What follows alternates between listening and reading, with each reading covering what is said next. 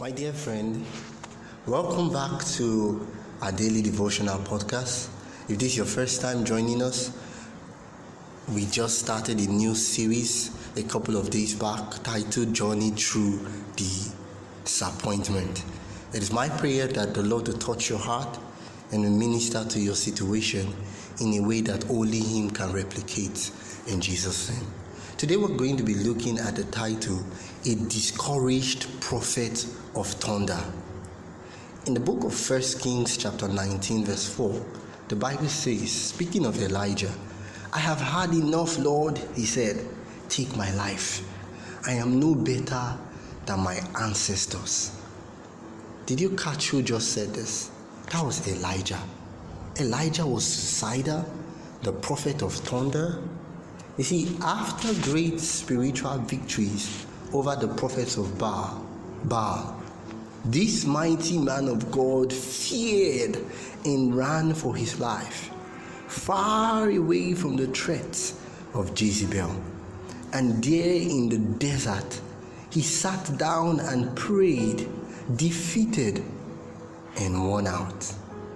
But a reaction such as frequently follows high faith and glorious sources was pressing upon Elijah. Did you catch what I just said? You know, that reaction that sometimes follows high faith and glorious sources was weighing heavily upon Elijah. He feared that the reformation begun on Carmel might not be lasting, and depression seized upon him. You see, Elijah had been exalted to Pisgah's top, but now he was in the valley. And while under the inspiration of the Almighty, Elijah had stood the severest trial of faith. But in this his time of discouragement with Jezebel's threat resounding in his ears, Satan was apparently prevailing, you know, to get him down through the plotting of this wicked woman. And Elijah lost his hold on God.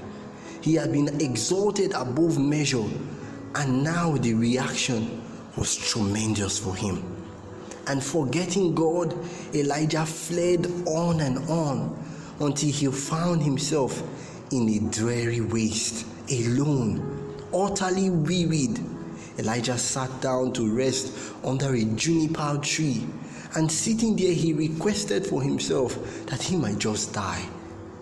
He said, "It is enough now, Lord, take away my life. I am no better than my fathers."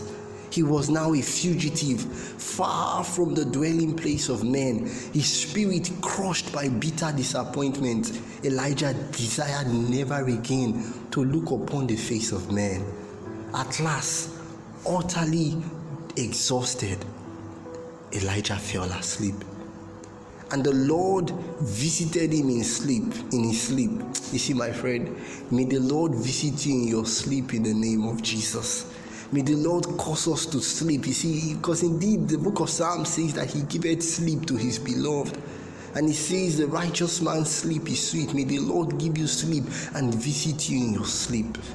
You see, in the in the experience that comes from keen disappointment and utter discouragement, there are days when sorrow is one's portion, and it is hard to believe that God is still the kind benefactor of His children. There are days when trouble harasses our soul till death seems preferable to life. But it is then that many lose their hold on God, and they are brought into the slavery of doubt, into the bondage of unbelief. And my friend, if only we could at such a time discern with spiritual insight the meaning of God's providence, we should see God's angels seeking to save us from ourselves, striving to plant our feet upon a foundation more firm than the everlasting hill, and new faith, new life will spring into being. Elijah was discouraged, no doubt, but God visited him in his sleep. God encouraged him. God gave him food. God gave him strength that lasted him for over forty days. and God sent him back on his mission. My friend, your failures does not cancel your assignments. Failure does not define you. God does. Yes, God is able to keep us from falling, but sometimes the righteous fall. The righteous may fall sometimes, but even though he falls seven times, God is always there to raise him back up the eight. Do not give up on your dream. It didn't work yesterday, right? You feel frustrated. You feel embarrassed. You feel afraid. That's okay. Tell it to Jesus. He understands. I believe that God has seen so many failures, and he has been with almost, if not all, of his children throughout history as they experience one failure after another. But you see, God is faithful. He would always come around. To those who trust in him, he would always visit them. So maybe you have experienced some success in life, and once again you tried, but this time you failed. Do not be discouraged. God understands.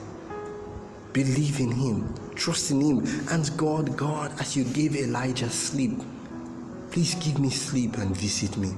Into my heart, Lord. Into my heart. Father in heaven, I pray for your child today. I don't know what is going on in their life, but I know that you are invested in us. Father in heaven, we don't know about tomorrow, we don't know what's coming next, but we know you. We know the God who turned the life of Elijah around, who, although Elijah wanted to kill himself, as some of us, as somebody is thinking about doing right now, you turned the situation and you gave him hope. You fed him with physical food and spiritual food, and he was filled in your love. Father, may your child be filled in your love today. Visit, Father, visit, Father. Visit today. Visit today in a way that only you can replicate. And Father, may our testimony know no bound. May our testimony know no bound, oh Father. Thank you, Lord, for answering our prayers. Thank you. Thank you for increasing our faith. In Jesus' name I pray. Amen. It is well with you. God bless you. God bless you. Trust God. Try again. Something better is around the corner. Hallelujah.